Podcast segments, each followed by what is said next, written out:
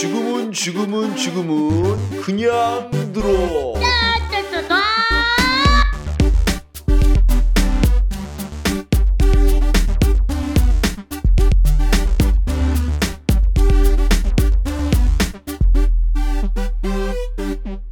본격 수능 사이다 방송. 네, 이번 시간에는 저번 시간에 이어서 음, 국어 시험 내는 법 2입니다. 네. 그 국어 시험, 즉 수능하고 내신 낼 때 반드시 있는 문제가 있죠. 뭐가 있냐면 보기 문제입니다. 보기. 보기가 들어가요. 좀 전문적인 단어로는 이걸 외적 중거라고 하죠. 외적 중거. 어, 그런데 학생들이 이제 문제를 풀 때 이게 조금 문제를 푸는 방식이 접근을 잘못하는 경향이 있어요. 가장 큰 힌트는 보기입니다. 보기. 문제 자체예요. 자, 그래서 이제 이거를 그 시험에 낼 때 어떤 경우냐면 두 가지 경우예요.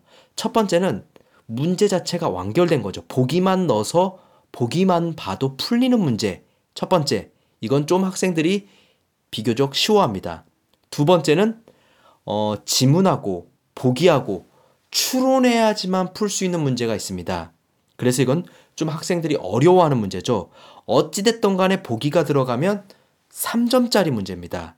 왜냐하면 생각을 두 번 해야 되니까요. 지문도 읽었고 보기도 봐야 되니까.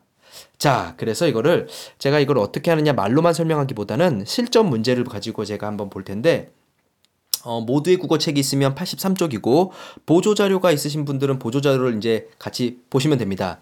2016년 16학년도 대학 수학 능력 평가 6월 모의고사입니다. 어, 6월 모의고사인데 자, 여기서 제가 이제 처음부터 이건 발문부터 제가 읽어 드릴 겁니다. 발문 19 보기에 나타난 순자의 입장에서 윗글의 장자 사상을 비판한 내용으로 적절하지 않은 것은 자, 여기서 중요한 말은 순자 입장에서 윗글의 장자 사상을 비판하라는 얘기입니다. 윗글은 장자였고요. 지금 이 보기는 순자란 얘기입니다. 이 순자. 그러면 순자가 어떤 내용이냐를 바탕으로 해서 선택자하고 비교하면 1차적으로 해결되는 거고, 만약에 이게 안 되면 지문을 봐야 되는 거죠. 제가 보기를 한번 읽어 드릴게요. 순자는 자연과 인간을 구별하면서 인간 우위의 문명 건설에 중점을 둔다. 그는 인간의 질서와 혼란이 자연 세계가 아니라 인간 세상의 문제로부터 비롯된다고 본다. 인간의 현실 문제를 해결하기 위해 그는 인간과 인간을 둘러싼 세계에 대한 지속적인 학습을 강조한다. 또한 인간은 만물의 변화에 주도적으로 참여하여 만물을 이끌고 길러 주어야 한다는고 주장한다. 장자의 말처럼 자연 세계와 온전하게 합의라는 것으로는 인간 사회의 제도적 질서를 세울 수 없다고 본다. 까지가 복입니다. 자, 여기서 이제 여러분들이 잘 봐야 될 내용들, 보기가 중점이죠. 보기. 보기만 잘 보면 되는데 여러분들이 엉뚱하게 지문으로 자꾸 돌아가려고 하는 습성이 있더라고요. 보기에서 첫 번째는 구별된다는 겁니다. 구별된다. 인간과 자율은 구별된다. 그 다음에 두 번째 문장에서 보면 어, 인간의 질서와 혼란이 자연 세계가 아니라 인간 세상의 문제로부터 비롯된다고 본다. 보통 이런 것들은 전 도식화 시키는데 A가 아니라 B다 라는 거죠. 그러면 B를 강조하는 겁니다. A가 아니라 B는 B를 강조하는 겁니다. B를 강조하고 싶어서 쓰는 말입니다. 즉 중요한 말은 B입니다. 즉 인간 질서의 질서와 혼란이 인간 세상으로부터 비롯됐다라는 말을 강조하고 싶은 거고 현실 문제 해결점은 첫 번째는 지속적인 학습이 강조하고 두 번째는 만물의 변화에 주도적으로 참여한다. 그 다음에 장자처럼 자연과 합일은 인간 사회 제도를 세울 수 없다라는 게 내용이죠. 자, 그러면 선택지하고 비교를 해봐야 될 텐데 여러분들이 이제 보조 자료를 보시면 1번 마음의 공간을 비우는 수행은 현실 문제에 도움이 되지 않는다. 네, 그럴 수 있죠. 2번 자아를 잊고 만물과 소통하는 것으로는 인간 사회의 제도를 세울 수 없다. 그럴 수 있습니다. 3번. 만물과 상호 의존적 관계를 맺는 것은 만물을 이끌고 길러주는 바탕이 된다. 여기서 방점을 찍어야 될 것은 상호 의존적입니다. 상호 의존적.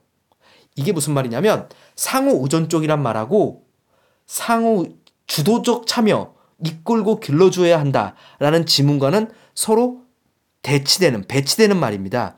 말이 안 되는 거죠. 자, 보기와 선택지가 맞지 않으면 적절하지 않음입니다. 제가 왜 이 문제를 푸냐면요. 여러분들이 보기는 첫 번째 제가 얘기했죠. 보기만으로 풀리는 문제가 있고 지문과 보기를 추론해서 풀어야 되는 문제가 있는데 이 문제는 보기만 보고도 충분히 여러분들이 풀 수 있는 문제인데 자꾸 어디로 돌아가냐면 지문으로 돌아갑니다. 그러면 어떻게 되죠? 시간이 모자르죠. 이게 시간을 잡아먹는 귀신입니다. 여러분, 보기를 넣었으면 이 두 가지 형태로 첫 번째 문제를 봤을 때 잘 안 풀리면 문제를 다시 한번 보세요. 굉장히 중요한 겁니다. 문제를 다시 한번 보고 그 다음에 이게 지문을 바탕으로 해서 풀어야 될 때만 지문으로 돌아가면 됩니다.